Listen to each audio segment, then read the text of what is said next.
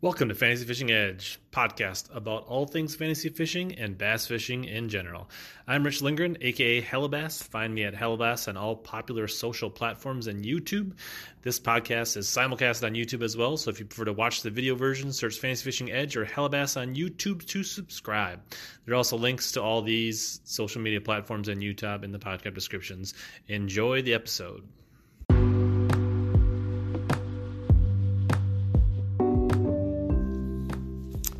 What's up, everybody? This is a special bonus episode swapcast with the Midwest Angler Podcast. Uh, this is their 66th episode, and I'm a guest this week on the show. Uh, so you can hear Scott and Matt and me discuss all things bass fishing and fantasy fishing and several other out topics. Uh, they have a really great podcast uh, dedicated to Midwest fishing and the outdoors. So if you enjoy that type of content, make sure you look up their podcast either on Facebook or your favorite podcast app. Again, it's the Midwest Angler Podcast. Enjoy the episode.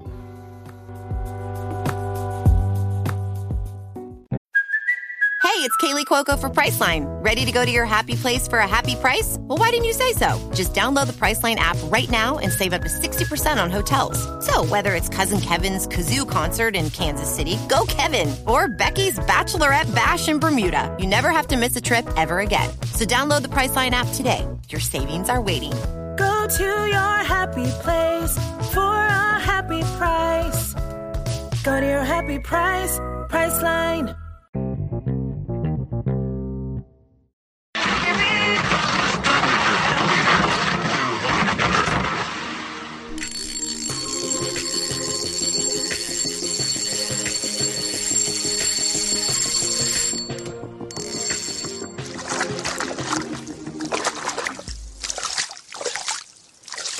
You are now tuned in to episode 66 of the Midwest Angler Podcast. I am Scott Sturman, and I'm joined by Matt Deitch. Matt, how you doing? I am doing good today. Yourself? Doing good.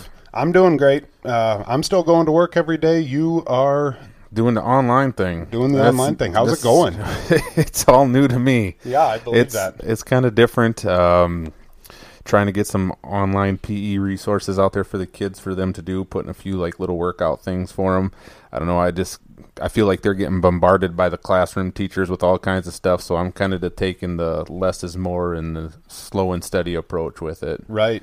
It's all kind of new for a lot of us, and I, you know, I just I'm looking at it as an opportunity to grow more as a teacher, and in Yeah. the future, you know, when we get back into the school and in the classrooms, of using it as a resource that they can go on and do things with when they're outside of the school building. Absolutely. Yeah, no, it's it's definitely crazy times. Uh, you know, and uh, I, I read a Facebook post that said something like, you know, don't scrutinize these teachers. Uh, you know, this is uncharted water for everybody. Right. You know, I mean, this isn't what you went to school for. This isn't this isn't anything that anybody could possibly have been prepared for. And uh, yeah, I don't know, you guys. Uh, I, It goes off to you. that- everybody. I right, mean, right. you know, the people that are still going to you guys going to work every single day and putting yourselves out there, you know, for possible getting exposed to everything that's going on. You know, the people in the healthcare industry that we need that have to be out there work. I mean, it's just we're all in it together, and we all Yep. got to, you know, we got to look af- out for each other. We can't get after each other right now. It's- Right. I Everyone's mean, got enough on their plate. Yeah, we don't need I you yakking we- at us. Yeah, we just need to support each other. Yep. No. Uh, we uh, we got an email I think yesterday with uh, some sort of certificate on it. Um, obviously, in my line of work, uh, maybe I've mentioned this earlier on the podcast, but uh, I work in a uh, manufacturing plant where we uh, provide. We provide product to uh, some of the biggest grocery stores, uh, you know, across the United States and the world. And uh, apparently, they are an essential business. So, since we provide them, we are an essential business.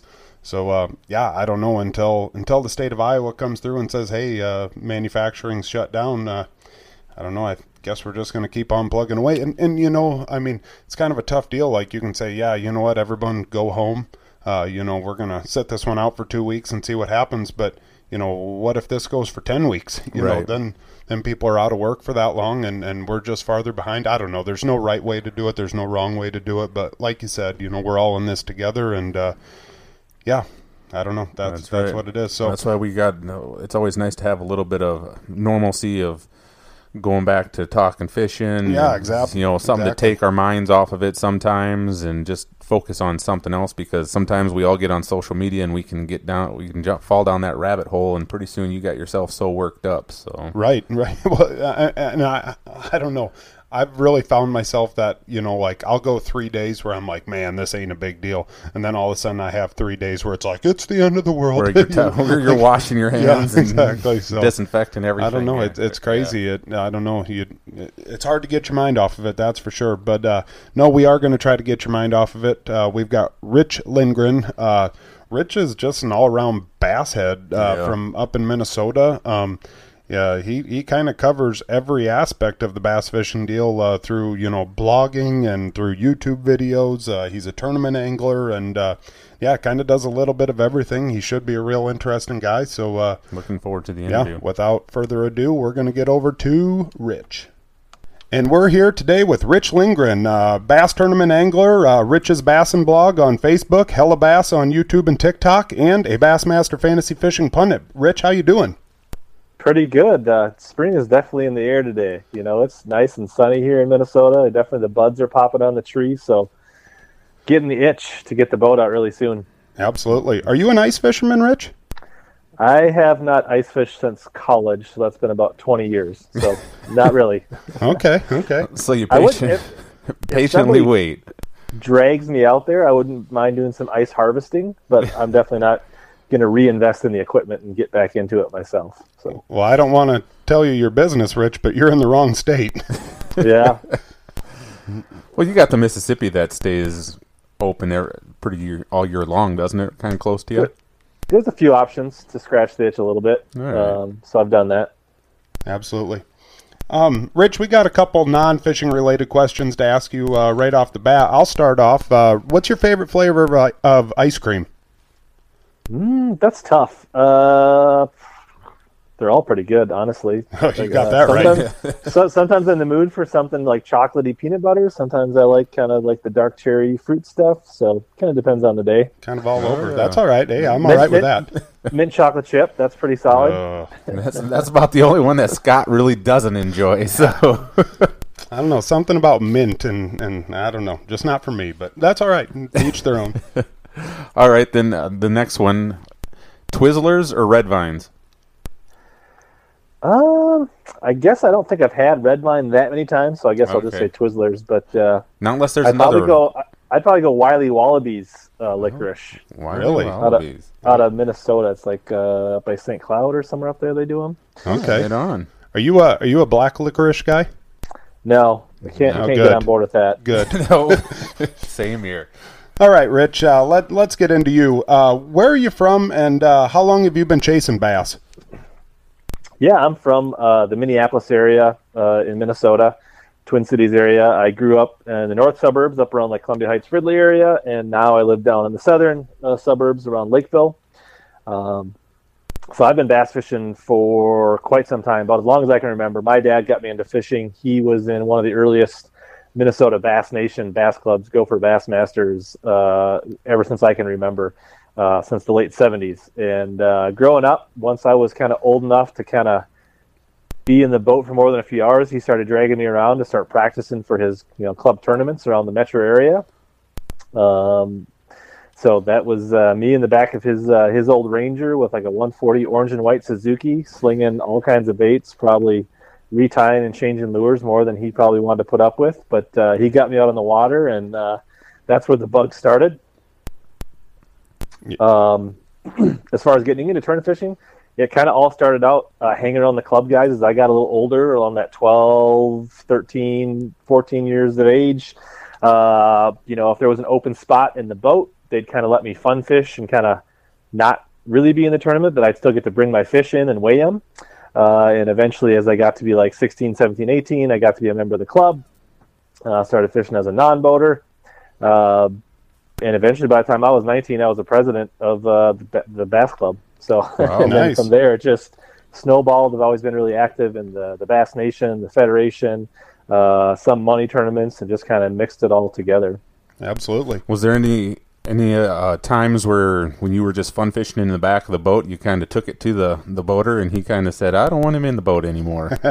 Yeah, that was kind of uh, uh, the, it's exactly what happened a few times, and that's what kept me out of the club for a while because there was votes when I wasn't in the room whether I should be uh, accepted in the club, and honestly, I'm pretty sure several guys' egos were too big to uh, worry about getting beat by a kid in a in a bass club tournament. So it probably took another year or two longer than it should have to let me fish back then because that was way before junior bass clubs and high school bass clubs and all that kind of thing.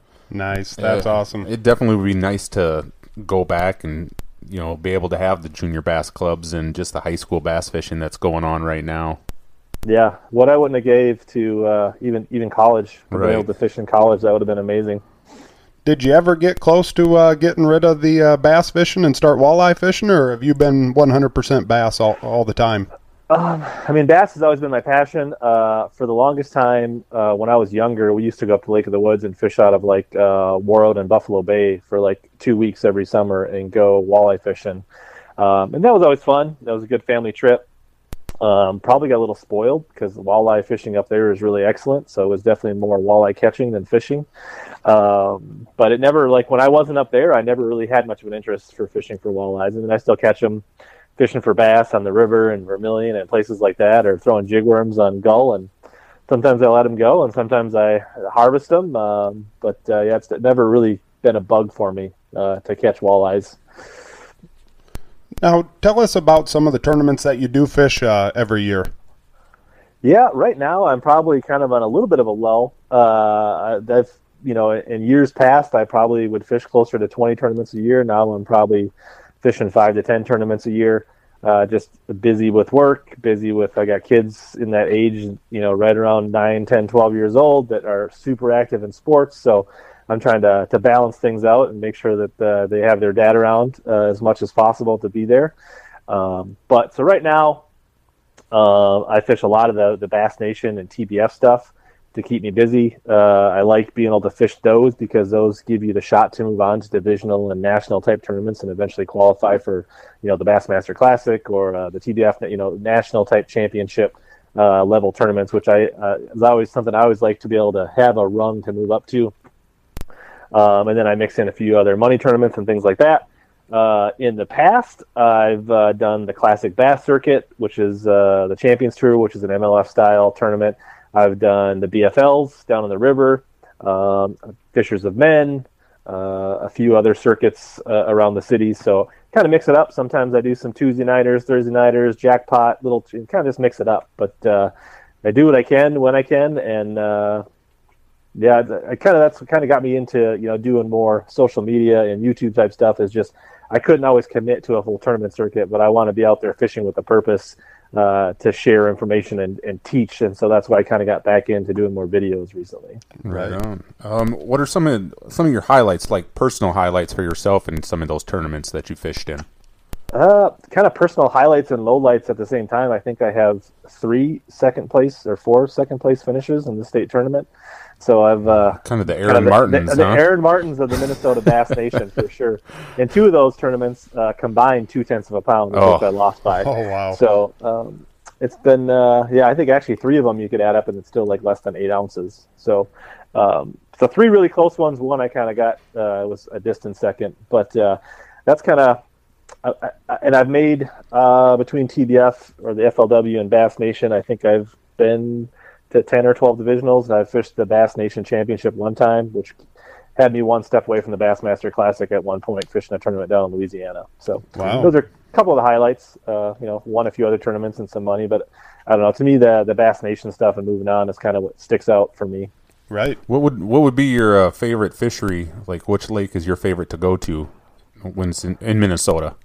Yeah, for the long time, I would have said Pokegama. I really liked uh, up by Grand Rapids, just because of the you know, the unique fishery of like you have kind of the, the clean lake that has largies and smallmouth in it, and you can fish shallow, you can fish weed lines and things like that, and then it's connected to the river, and so it's a really dynamic fishery.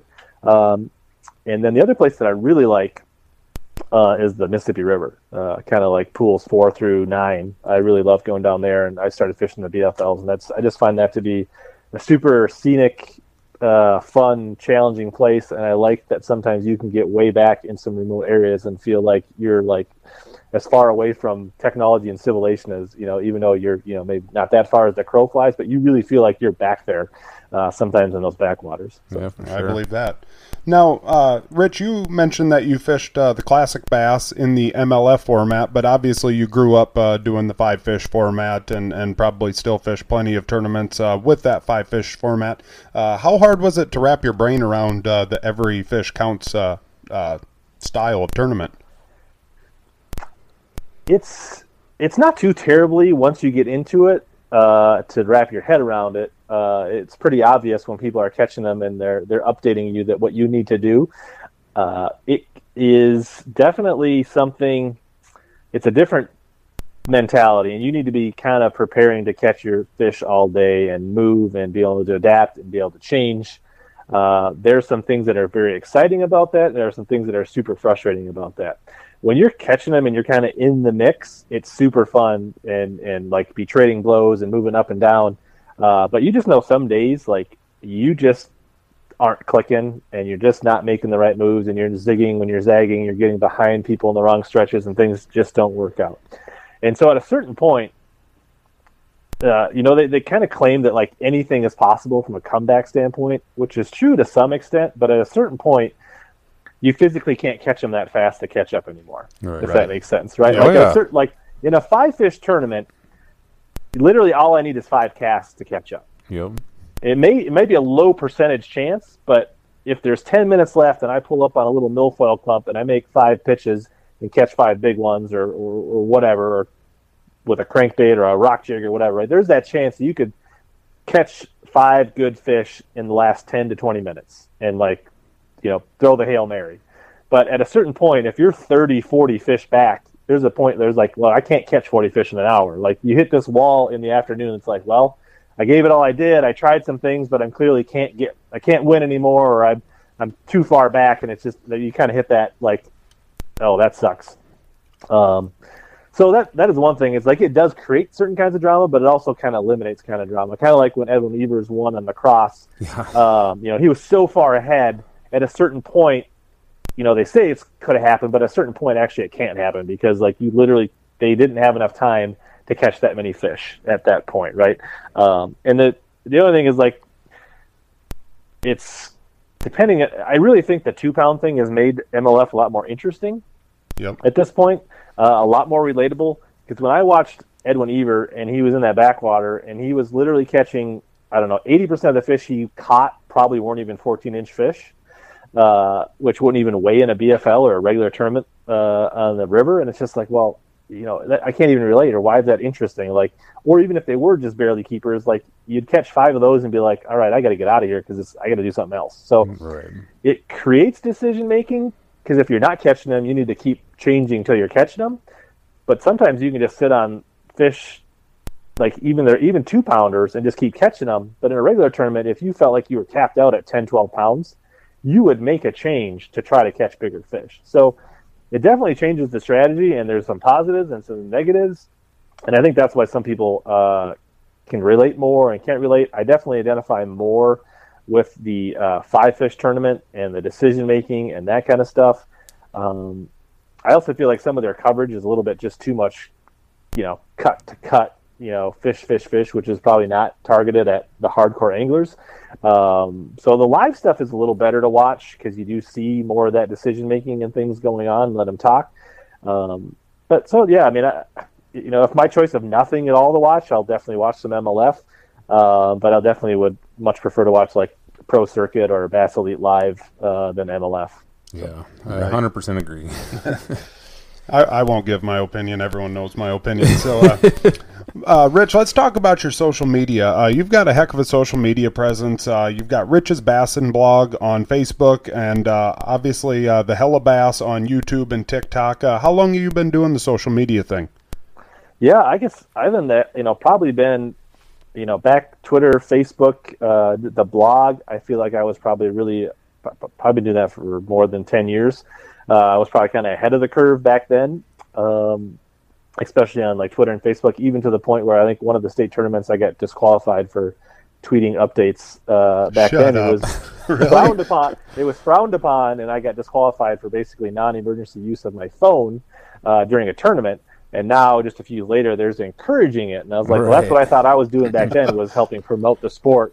But I got uh, disqualified, so that was a second place that I actually got DQ'd for, which is, is another second place that almost happened. But Hold on, hold Uh, on, hold on. We we got to hear about this. Like, so how do like you, you show up for weigh-ins and they're like, "Hey, Rich, uh, you're out," or or how does that Well, happen? so, so it was a two day tournament. Uh, it was the Minnesota Bass Nation, uh, probably, I don't know, let's say 10 years ago, thereabouts, maybe seven, eight. I'm not sure exactly. Can't, um, but so I was fishing the tournament uh, on Minnetonka. It's, uh, it's a draw pro am or a draw boater, non boater tournament at the Bass Nation, if you're not familiar with that.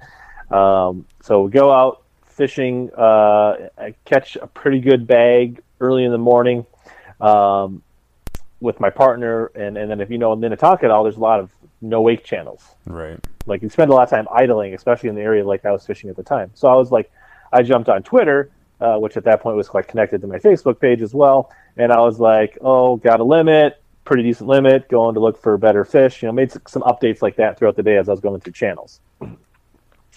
Um, and then so came in. I think I was either first or second, uh, and had big bass of the tournament the first day. I had like 17, 18 pounds. It was kind of a, a tougher time. It was fall, um, and uh, yeah, weighed the fish in.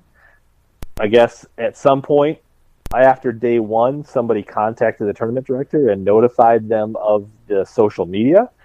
And the tournament director, I guess the guy's like, he didn't either, maybe didn't, I don't remember exactly. He didn't want me to get in trouble, but just wanted to notify the tournament director, whatever that means. Um, so I guess the tournament director, supposedly the next morning, made some like he was yelling, I guess, at the top of his voice in Lord Fletcher's, saying, you know, hey, remember something about phone use. But I never heard that. He didn't like talk to me specifically. He just supposedly talked loud. There's like a hundred guys there, a hundred boats in it. I mean, like who's gonna hear him? like not, he wasn't like on a megaphone or anything. He was just kind of I don't know. So he didn't talk to me specifically. So I go out on day two. I catch a decent bag, make a few updates during the day. I come in, weigh my fish. Uh, I'm either first or second at the time when I weigh in. Uh, I weigh in, hand in my get my slip, and the tournament director kind of grabs me, pulls me to the side behind the the weigh-in board, and he tells me he needs to DQ me. And I'm like, for what? What what's what's going on here? What are you talking about? He's like, oh, phone use, da da da da da. And then he explains it to me, and I'm like, you got to be kidding me! Like, why didn't you say anything day one? Why like how is this? And I don't know. Like, so yeah, like it to me. I uh, 100% agree that I did break uh, an infraction of the rule. It was a non-emergency use of the phone, but uh, I, I a couple things like a was I getting any competitive advantage? No, right? Uh, so I don't think I should have been DQ'd. I think I should have had the chance to have been warned on day one, or maybe lost a day of weight, or took a weight penalty, or a late start. I think there could have been a lot of infractions that would have more justified the rule than a complete DQ. But that's kind of the story in a nutshell. So I missed out. That's a division I didn't go to because I didn't uh, end up zeroing, taking last place instead of second. Well, I appreciate you telling that story. That's that's- good. Yeah, you think that they could have, after, like you said, after day one, just been like, "Hey, you know, just remember you can't like pulled you aside specifically and just told you instead of Yeah, I make a general announcement." And yeah, I 100% don't disagree that I didn't break a rule. Right. I just 100% don't feel like the tournament j- director held it, you know, handled it appropriately. right. Uh, actually, I even did an interview with Jason Sealock at Wired to Fish, so you could probably, I don't know if it's still up, but at one point there was an article on Wired to Fish about being uh one of the first anglers ever DQ'd for social media or something like that. yeah, you probably are. Yeah, way ahead of your time. Put that on your bio. Might be on Jeopardy someday. Um, so more than that, yeah, back uh, back then I did a, a lot of writing on uh, my Bassin blog, which is at richlindgren.com now. Um, and I was doing probably two, three, four, five posts a day talking about bass fishing, tournament results, fantasy fishing, techniques. I guess back then, I mean, back then blogs were a lot more viable. There was a lot more people reading uh, long form content on the internet. Um, at a certain point, I kind of got busy, got away from that when my kids were younger. I still post there a little bit. Um, and back then, I, so I have a fairly large Twitter following and Facebook uh, from that time. There was a little bit of a lull. I also did some videos back then. I kind of took a break. Recently, I've kind of gotten back into it, kind of gotten more on the Instagram uh, bandwagon, uh, kind of stepped back up my YouTube game within the last year. Um, so that's kind of, I just kind of wanted to get back into it, do what I did uh, blog wise, but I feel like YouTube's more the platform now to share that content because that's where people are digesting that you know type of information. Uh, so that's kind of the, yeah. long and story of kind of in and out and, and having that social media presence and why I do it. Right. Is is the goal like with the Hellabass uh, YouTube channel to uh, eventually, uh, you know, possibly make your living that way, or, or you just kind of enjoy putting videos out? You know what? What's the goal Yeah. there? Yeah, I would say that would definitely be a super stretch goal to Yep, making right. living. Uh, I have a pretty good job uh, in you know supporting my family, uh, you know, in, in a different profession. Um, you know, I, I foremost I do it because I enjoy it, uh, and secondly, I like to help people learn how to fish. You know, and like I said, like help, you know, help you suck less, help you catch more bass and suck less. Suck less. I mean, less, to be honest, if you think about it, we all suck at fishing. Right. It, the number of casts we make for the fish we catch, we're all pretty bad at it. Oh, so i if I can help you make a few more casts to catch fish, you know, we can all suck less a little more together, right? So uh, that's kind of my motto. Um, so first and foremost, I think it's just the best and most effective way to share content and help people learn about fishing because that's where people are digesting it, and it's the best medium both visually, audibly uh, to share content. You know, like you can read it, but if you can see it, I think it's just more impactful Absolutely.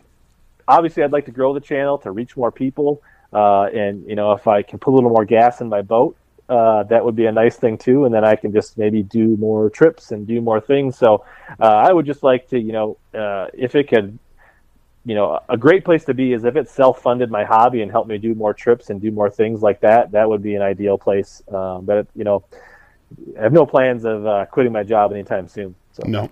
That's a lot of cool. I mean, you're putting a lot of cool content on there. Uh, you and uh, Sam Sobey, one of our past guests, you guys fished a tournament together and put that all on the YouTube channel too, didn't you? Yeah, we, we last year we, we fished a um, late Oc- it was kind of October I think, Right. uh, and we just kind of jumped in the boat and uh, and it was a it was a good time. He's and the one thing about Sam and uh, I fished against him a few times when he was younger, and we would kind of fish some of the local leagues in, in the South Metro. But Sam is definitely the same guy on his YouTube channel as he is in person. Uh, he's super genuine. He gets super excited about fishing, and that, that was one thing to actually fish with him for you know six hours in the boat. He's the, he's the same dude on his channel when he's just you know, you know like where some people you know they they they put on their YouTube voice and they're they're somebody else, and it's just cool to see he's he's as genuinely good a guy uh, anytime you see him. Oh, Yeah, he was he was a great guy to talk to for us. So Yeah. Yeah, he's one of the video. The I checked out a couple of your podcasts, and that was one I kind of went and downloaded and listened to to kind of get a vibe of what your guys' podcast was all about. So Nice. Um, so, Rich, you're also uh, a pundit on Bassmaster Fantasy Fishing. How did that come about? Sure. Uh, so that basically, I was looking for like when I was getting back in the uh, the, the YouTube game again.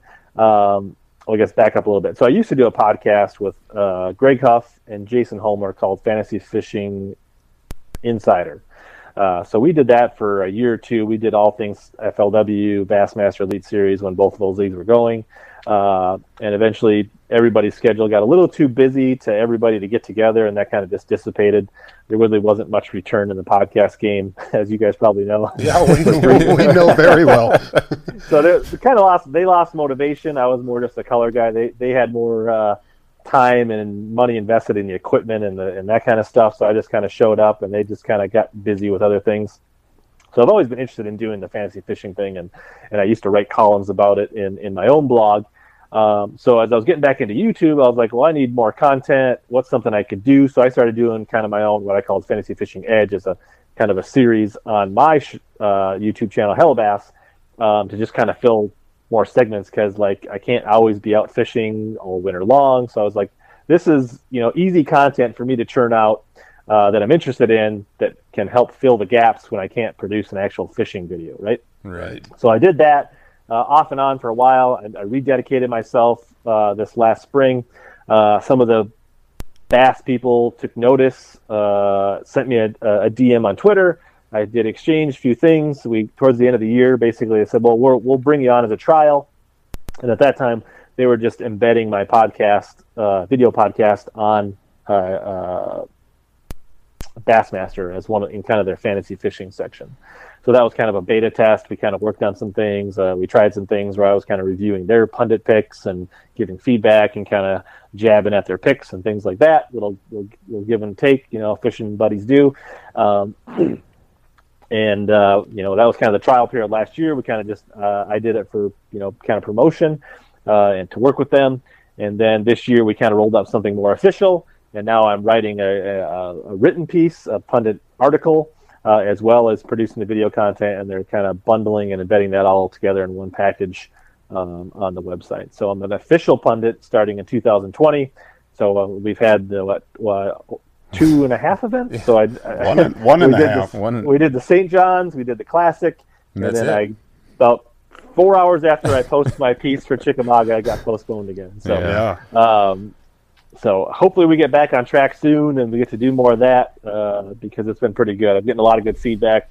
Uh, it gets me writing a little bit more of that long form content like I used to do in my blog. Uh, I'm getting a lot of good feedback from people asking me, you know, my background and you know writing and things like that. So uh, yeah, it's it's been good for the channel. It's been good for some of the recognition, and it's something I really enjoy doing. So. Absolutely. Oh. So, Rich, what do you think uh, Bassmaster is going to do? Are they going to kind of, uh, you know, maybe focus the whole entire season more into a fall season? Uh, you know, because I, I, I don't know. I could be wrong. I'm no doctor, but I don't know that this is going to be done here in the next, uh, you know, in the next month. So, you know, we're, you know, we got Eufaula, uh, you know, yeah, there's there's a lot of tournaments here, you know, in, in the next little while that you know probably are going to get postponed. Are, do you think that they'll shift it more to a fall based season now? I yeah, I, I definitely don't have any like inside knowledge. Right, Like, right, I'm right. not Just that- what's just your to let you know, I'm not I'm not like on the Bass payroll. I'm not like in the Right. meetings No, anything. yeah. I haven't been asking any of them about it. Um, so this is definitely speculation. Um, I do think, you know, and this is you know, it's partly speculation of what I think Bass is going to do, and probably speculation of what's really going on in the world. So I guess uh, I do think, you know, based on what I- I'm hearing, that we are probably going to return to a form of social distancing that will probably allow bass fishing tournaments in not too long, maybe a month, maybe two. That's just how I feel. I hope so. yeah, basically everything I understand is that we're most of us are going to get exposed to this, and it's just about having the infrastructure to handle with it, right? Yep. So, um, and that's just my interpretation of what I'm hearing. So, that being said, under that assumption, I do think there's probably going to be one or two more postponements of events, and then they're going to probably make up as many as they possibly can. Um, there could be some that uh, maybe get shifted out a little bit, or maybe they can't make up, but I think they'll get the majority of the season, and I think it'll be more of a, a summer. Uh, you know, they might so after they take the northern swing, they might have a southern swing again, but we'll see. Um, hopefully, we get to a point, and I, and I know Bass's model is a little different because they do, I think, uh, depend a lot more on the host town and the the money from the Chamber of Commerce or whatever the tourism committee for that community footing the bill for them to come to town. I mean, I guess if you know big tournaments work, Right. typically there's tens of thousands of dollars paid to a tournament organization to bring these tournaments. So I think part of it is also these communities want the fans to come or they're not getting a good ROI in their investment. Right. Yep.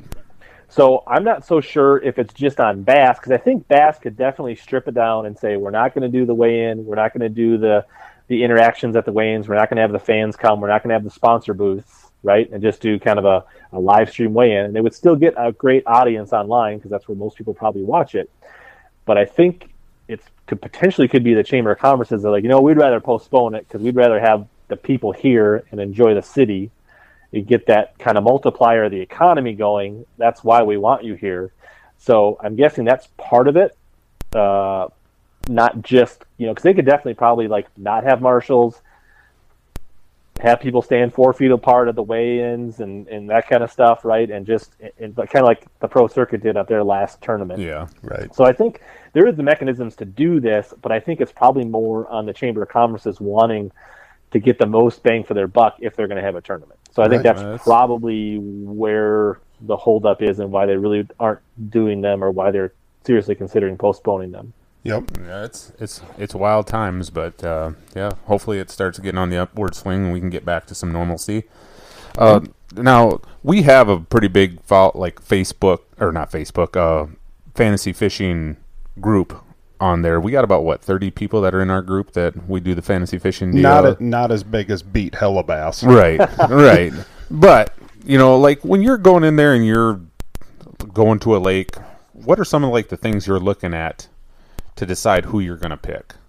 Sure. Um, obviously, I feel like as a pundit, I probably need to take a little more time, so I have some information to share and some insight. Um, I mean, uh, definitely back in the day, I would definitely do a little bit more, just like, oh man, just I like these guys. I fish my gut. These guys are fishing hot. Like, I actually have a video uh, kind of laying out like these are the five strategies of fantasy fishing, right? Like, uh, kind of like from like everything from like, oh, Mary in your office pool who just picks the the prettiest jerseys, right? The all the way to like how to how to do full research, right? So, and, and the thing is, it's all about having fun. But yeah, for me, I mean, I follow the sport fairly closely. So, one, I do have a really good familiarity of what anglers are good at and what their strong suits are. I know who the power fishermen are. I know who the crankers are. I know who the finesse guys are. So that's one thing I always keep in my mind is like, and I also follow the sport, so I know like what lakes are lowland impoundments, and if they're grass lakes versus rock lakes versus you know a river chain versus you know yeah, I I kind of have a good feeling for what the lakes are. If I don't, I'll definitely look up and do some research on the lake and find out does this fish like an Ozark lake? Does this fish like a Florida lake? Does this fish like a, a natural river? Does it fish like a, a TVA reservoir or, or whatever, right? And then I will try to match it up with guys that do well. Um, I'm also going to typically look at tournament results uh, if I can. So if it's a place that I know is a popular tournament like, I will kind of go back and look at FLW and Bass tournament results. And it could be Tour, it could be uh, Toyota Series, it could be BFLs, uh, it could be Bassmaster Opens. I will spend a little bit of time doing that. Um, usually try to just keep my my uh, uh, kind of eye on social media and kind of what you know what people are talking about and what what anglers you know a lot of times they do interviews and be like oh i'm really excited for this lake because da da da da da right? Like because um, for instance like the first tournament of the year destin demarion is he's a rookie. He's from pennsylvania. But because i follow the sport i know he guides in palatka in the winter for the past like five years. So Right. he was ultimately almost a local more so than most of the guys even most of the guys in florida based on his experience. So that's all the kind of stuff that i'm trying to like process. And then just who's fishing well who's who's got the confidence i don't want to call it momentum but like if Oh, you're there's there's conf- momentum. Yeah, definitely. yeah i think mo- it, it- momentum but i think it is, is it's you have momentum but i think it's because you're fishing confident Yep. i guess is how i interpret it right when you're believing in yourself and you're making good decisions good things happen on the water so uh, whatever you want to call it that's an important part of bass fishing just as much as any other sport Were you on the Rick Clunn bandwagon uh, going into this year uh, with that first tournament? I did not. Nope. Nope. Uh, I definitely talked about them in my column and in my video, but I just didn't see a scenario where uh, lightning struck for the third time. right? no. Now, uh, uh, Rich, let's bring this back up to the Midwest here. Uh, uh, I think Matt kind of talked to you about this, but uh, five must-have bass baits for the Midwest, and then uh, tell the listeners how to fish each one of these baits. Yeah, I thought this was going to be easy, but then the more I thought about it, the more confused and, and rattled, and then I was like, no, but I want this. But like the, the thought of only going fishing with five baits scares the bejesus out of me. As it does every bass fisherman. Like, Not me, like not me. I could have one, maybe two, and I'd just Yeah. I'd just be fine Like- with it. like my boat is literally a Gander Mountain floating. so, um, but uh, it definitely would be easier if you're like, oh, what would be your top five bass baits for the Mississippi River, or your top five baits for smallies, or you know, I mean, like if you broke it down, that'd be a lot easier. But I'm gonna I'm gonna kind of give it my best shot. Um, so I think a stick worm, whether it be a Senko, a Yum Dinger, uh, whatever, right? There's a thousand of them. Like whatever your favorite one is. To me, that is probably one of the most simple and most versatile soft plastics there is for bass. And you can I assume I'm not limited to terminal tackle here. So uh, a stick worm can be fished uh, a weightless Texas rig, right? You can split shot rig it, you can wacky rig it, you can Neko rig it, You can Texas rig it. You can put a slightly heavier weight. You can punch with it. Like Carolina rig, it's like it, it just gets bit. So you keep a couple colors, you know, some green pumpkins, uh, some blacks, uh, some natural colors, and honestly, you can catch a fish just about anywhere. You can bite it down and fish it four inch. You can fish it on a jig worm, a shaky head. You can cut the tail off and make it a Ned rig. Like if you have some Senkos or some stick baits in your boat, and you can probably catch fish just about anywhere in any water at any time. So that's that's a must have, and that probably applies all across the U.S., not just the Midwest. Right. Absolutely. Uh, my number two for me would be a jig. Uh, so I'll I'll kind of go with like a flipping jig. Uh, my favorite jig is like a Bass Tech tungsten three eighths or half ounce jig, but any any three eighths or half ounce uh, kind of hybrid, kind of good all around flipping jig is a great choice. There's a lot of specialty jigs out there. Um, I like a jig because you can fish literally from the bank down to 30 feet. Um, and depending on the trailer you put on it, uh, you can do a lot of things, right? You can flip docks, you can flip bushes, you can flip pads, you can flip grass, you can drag deep rocks, you can put a swimming trailer on it, and you can swim it and cover the water column like a swim jig or a chatterbait. You know, you just you can swim it, you can slow roll it, and kind of cover a lot of the same water as you would fish. You know, a vibrating jig or a swim bait, and you can use that swim jig. So to me, it's a really versatile bait that will cover a bunch of different water columns, and depending on how you fish it, whether it's pitching into cover, whether it's dragging deep, or whether it's swimming through the water column, uh, slow rolling it, you can cover a ton of water, and it just it gets a bigger bite, and it's a super versatile. So if you get a couple black and blue jigs, some green pumpkins, some browns, uh, you're pretty much set uh, for just about any water. You know, whether it's the muddy Mississippi or deep clear water uh, for a smallie fishery. You trim that skirt a little bit different. You change the action on your trailers, and you can catch a fish just about anywhere. Right. Um, the next one I would say I would say uh, some kind of action craw creature bait. So whether you kind of pick your you know, whether it's a, a, sweet beaver, a havoc pit boss, a menace grub, pick some kind of uh, a creature that you have a lot of confidence in, uh, or a craw, you know, a, a chigger craw, whatever.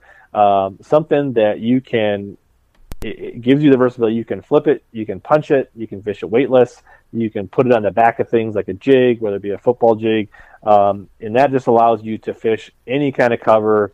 Uh, it, it, can be used as a trailer. It can be paired with other things.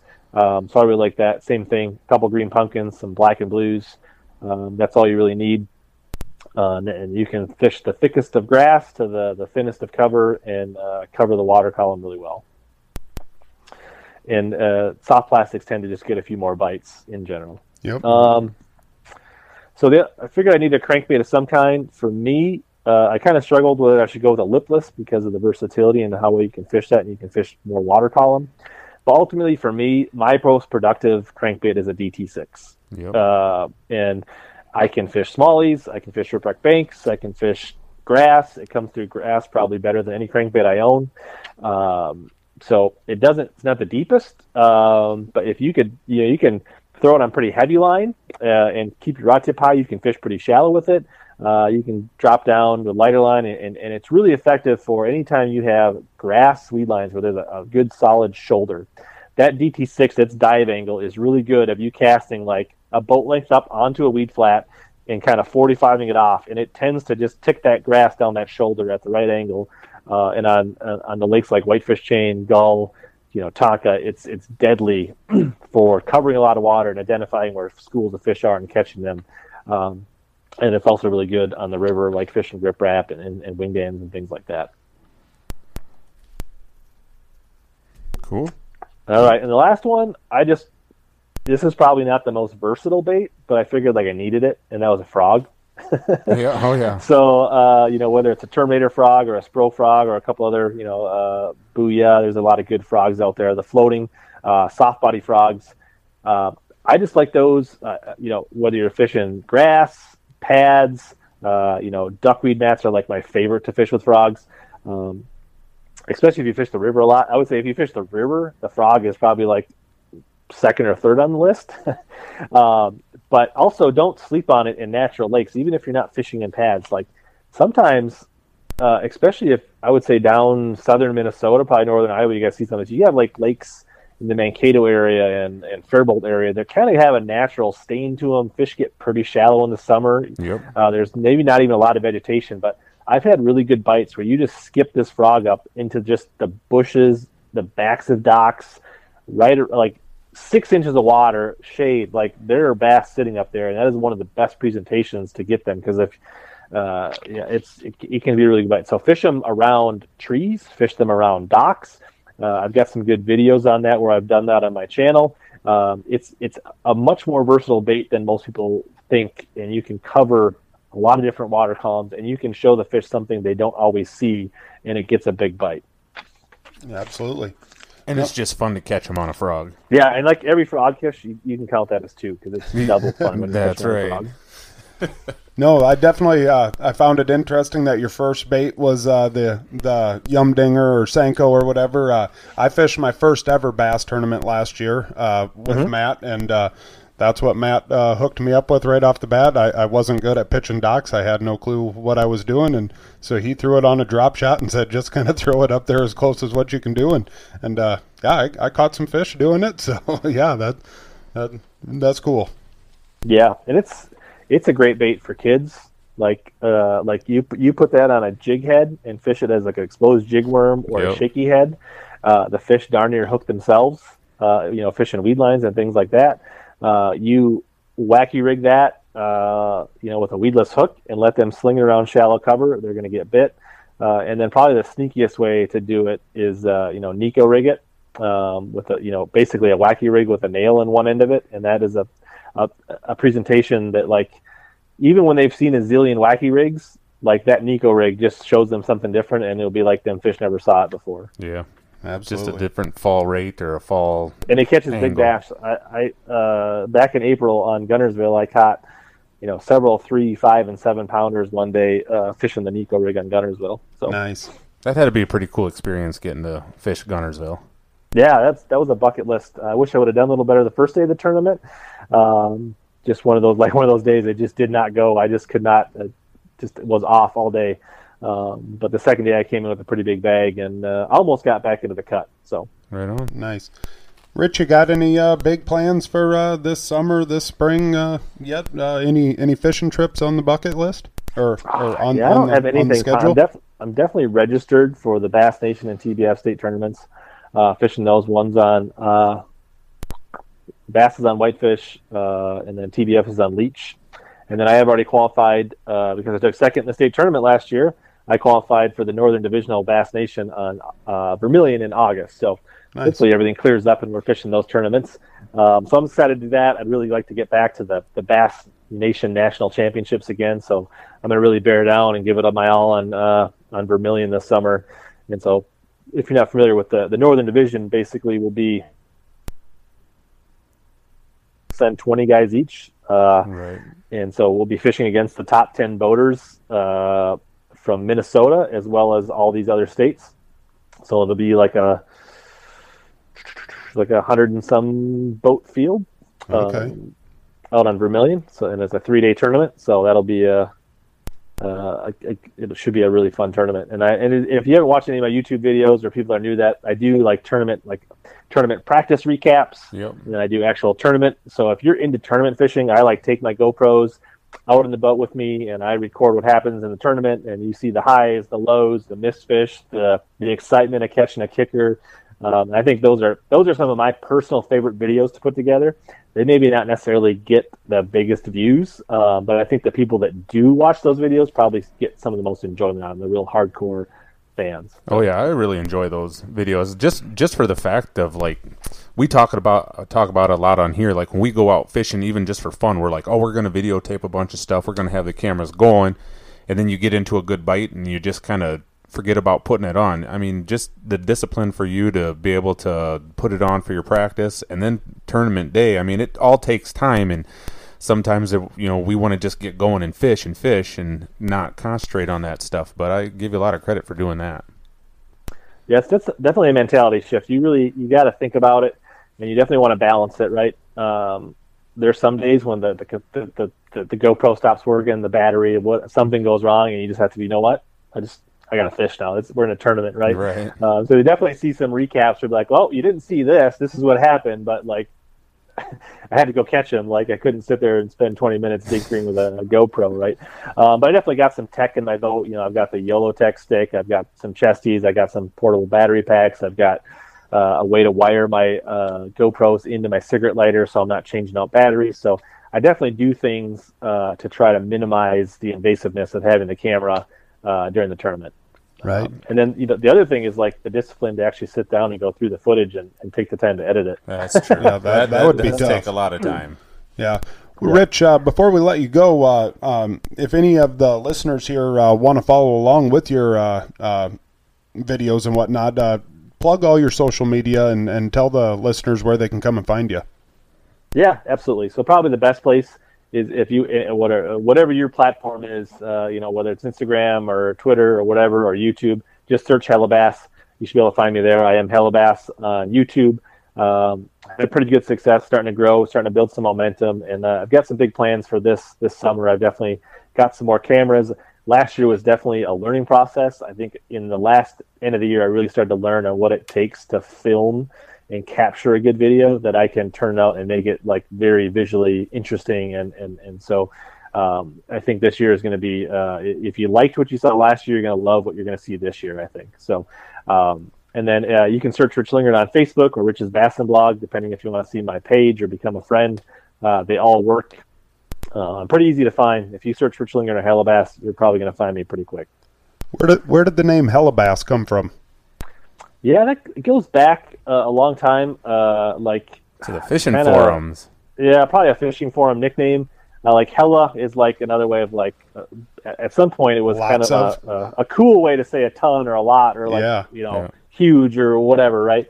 Um, and then so I just put that with bass and then just kind of went with it. But you know, yeah, probably who knows some bass forum or a, a username on Yahoo. I'm not sure exactly what, right? Like back in the day, but I just picked it as a, a, a username at some point, and it just it kind of fit. And now it's kind of a mantra or a, a, a life. Yeah, well, do you do you find more people like if you're out fishing, they'll come up to you and they'll be like, "Hey, you're Hellabass," and they don't really know what your first name is, just know you by Hellabass Yeah, from It's- online. It's, definitely happened for sure. Like, yeah, are you you that Hellabass guy, or you you the guy that does those videos, or yeah, it was even uh, even uh, way back when, like a long time ago, when we saw the Bassmaster Weekend Series uh, in Minnesota, and I qualified for national championship down on uh, it was in South Carolina, Georgia, uh, Clarks Hill Reservoir, and I was in the weigh-in line, and he's like, "Dude, are you the guy that writes the Bass blog?"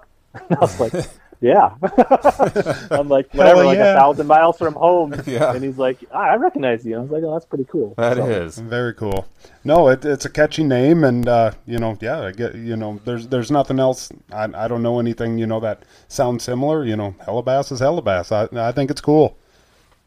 Yeah, I would say the one other thing is uh, I didn't mention this. I guess if you do like fantasy fishing, and then if you're listening to this show, you probably like podcasts. I do do an audio version only um, of the the pundit picks and the and the research for fantasy fishing. So if if you go, there's usually links in my uh, uh, pod or my fantasy fishing videos, or you can just search Hellabass fantasy fishing edge or something like that. I'm sure you can find it. So I, I'm going to cut that out of the interview because we don't need our listeners knowing more about uh, the fantasy fishing because right now me and Matt are up at the top and right. they, they, uh, no, I'm not. I'm not really going to cut that out. That was just a joke. But no, Rich, we really appreciate you uh, taking time out of your day to, to come and talk bass fishing. Me and Matt uh, love bass fishing, so yeah, to you know, and, and w- obviously with the Midwest uh, podcast, uh, we. We have to talk walleye. We have to, talk, and and we like walleye. Don't get us wrong, but yeah, it, it's definitely fun to talk bass. yeah, appreciate it. So And I definitely think, uh, Scott, I think you should think. I think the sassy angler has a nice ring to it. I think you should stick with that. Sassy Scott dirty coming dog. back. The I Sassy did my re- I, I did my research. You did. You did. Dirty dog. All right. Well, with that, He's we still are, that's that, that's a sore subject. He's giving me the evil eye right now on that one. yeah. If, if if Matt uh, all of a sudden ends up dead, it wasn't the coronavirus. Sassy Scott got me. uh, we are ending this interview. all right. Thanks a lot, Rich. Yeah, thanks, Rich. Thank you guys. See ya. And that is Rich Lindgren, uh, tournament angler, uh, Rich's Bassin blog, Hella Bass, uh, Bassmaster Fantasy Pundit. Uh, he kind of does a little bit of everything. Like you said at the beginning of this episode, an all-around bass head. Yep, yep. No, he, he had a lot of knowledge there. That was a lot of a lot of fun to sit and chat with him. And and I, I'll I'll say the highlight of that interview for me was uh, hearing about him. No offense to him, but getting kicked out of that tournament for. Uh, It's an interesting story. Yeah, you know what's really crazy is now, you know, like these marshals and whatnot. Uh, you know, they they'll go along with an angler for you know day one and two, and uh, I think whoever kicks out the best content, you know, might get called back for day three. You know, uh, they they really you know encourage and let these anglers push a lot of social media. You know, record videos and whatever uh, all day long during the tournaments. I would say Rich was just ahead of the curve. That's Oh. all it really was there. You know. Oh, for sure. I mean, back then they're just like, hey, you can't be using your, like he said, can't use it for non-emergency situations. And now they're probably like, and so he got disqualified from the tournament. And now they're probably like, hey, you know, you're not not really updating your social media like you could you should do be that a little bit more? Otherwise, we might not have to let you back in the tournament because Right. you're not doing it enough. You know, so. Right. uh, It's it's kind of neat to see, like, yeah, ahead of his time is Yeah. I'd have to say. Yeah, pretty crazy. But uh, no, uh, you know, as far as that goes, uh, we've got some good weather uh, coming down the pipe here. Uh, you know, a little bit of rain here, here and there, but uh, you know, really some good weather. Um, by this week that you're listening to this, the week of what would it be? The April no, the thirtieth. It'd be March thirtieth when this is out. If you're listening to it, Monday, March thirtieth. Hopefully, the ice should be off the lakes here. Yeah, yeah, I think everywhere here, even I mean, we're recording this two days prior to to releasing it. I think most of the lakes here is well, I don't know about No, like yesterday- west and whatnot. but- Yesterday, uh, I was saw some reports from over at the Iowa Great Lakes, and they said about forty percent of East Lake still had ice on it. Really? it's kind of blowing around. Spirit Lake, I saw today.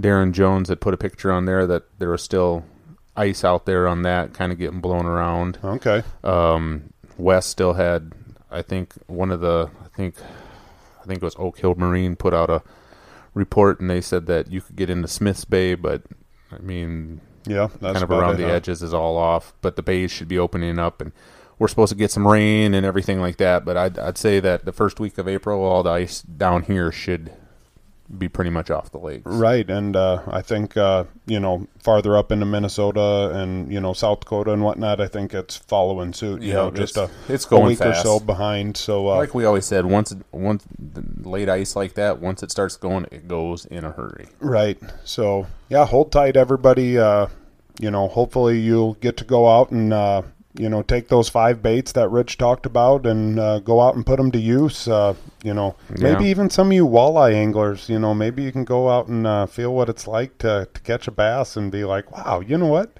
That was Oh, a little bit more fight. fun. Yeah, they fight. I mean, Can you believe a 12 inch fish like that fought?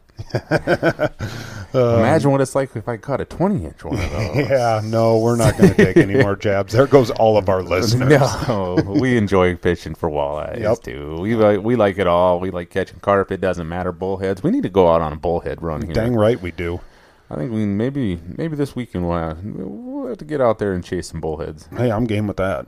And you know, like we talked about at the beginning of the show, with all the stuff that's going on in the country right now, still heed by what your you know your states are saying. Don't be getting too wild and crazy. I know we all want to get out there and get going, but just you know, still practice the social distancing thing. They said that you can fish. Oh, Most yeah. states are saying Yeah. so. Go for it. Just don't Yeah. get too close to me when you're out there. Yeah, yeah.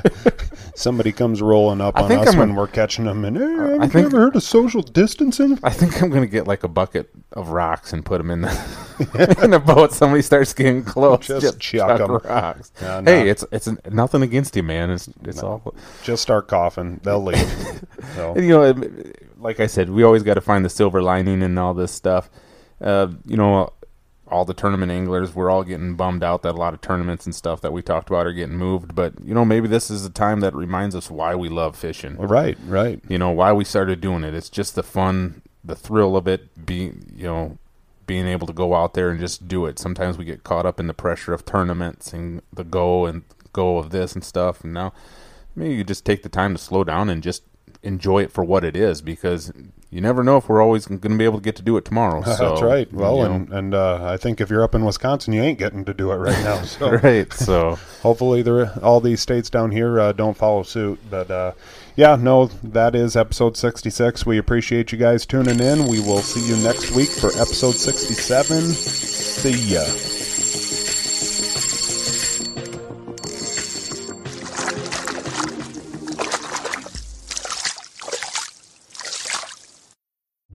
When you need mealtime inspiration, it's worth shopping Kroger, where you'll find over 30,000 mouthwatering choices that excite your inner foodie. And no matter what tasty choice you make, you'll enjoy our everyday low prices, plus extra ways to save, like digital coupons worth over $600 each week. You can also save up to $1 off per gallon at the pump with fuel points. More savings and more inspiring flavors make shopping Kroger worth it every time. Kroger, fresh for everyone. Fuel restrictions apply. Thank you.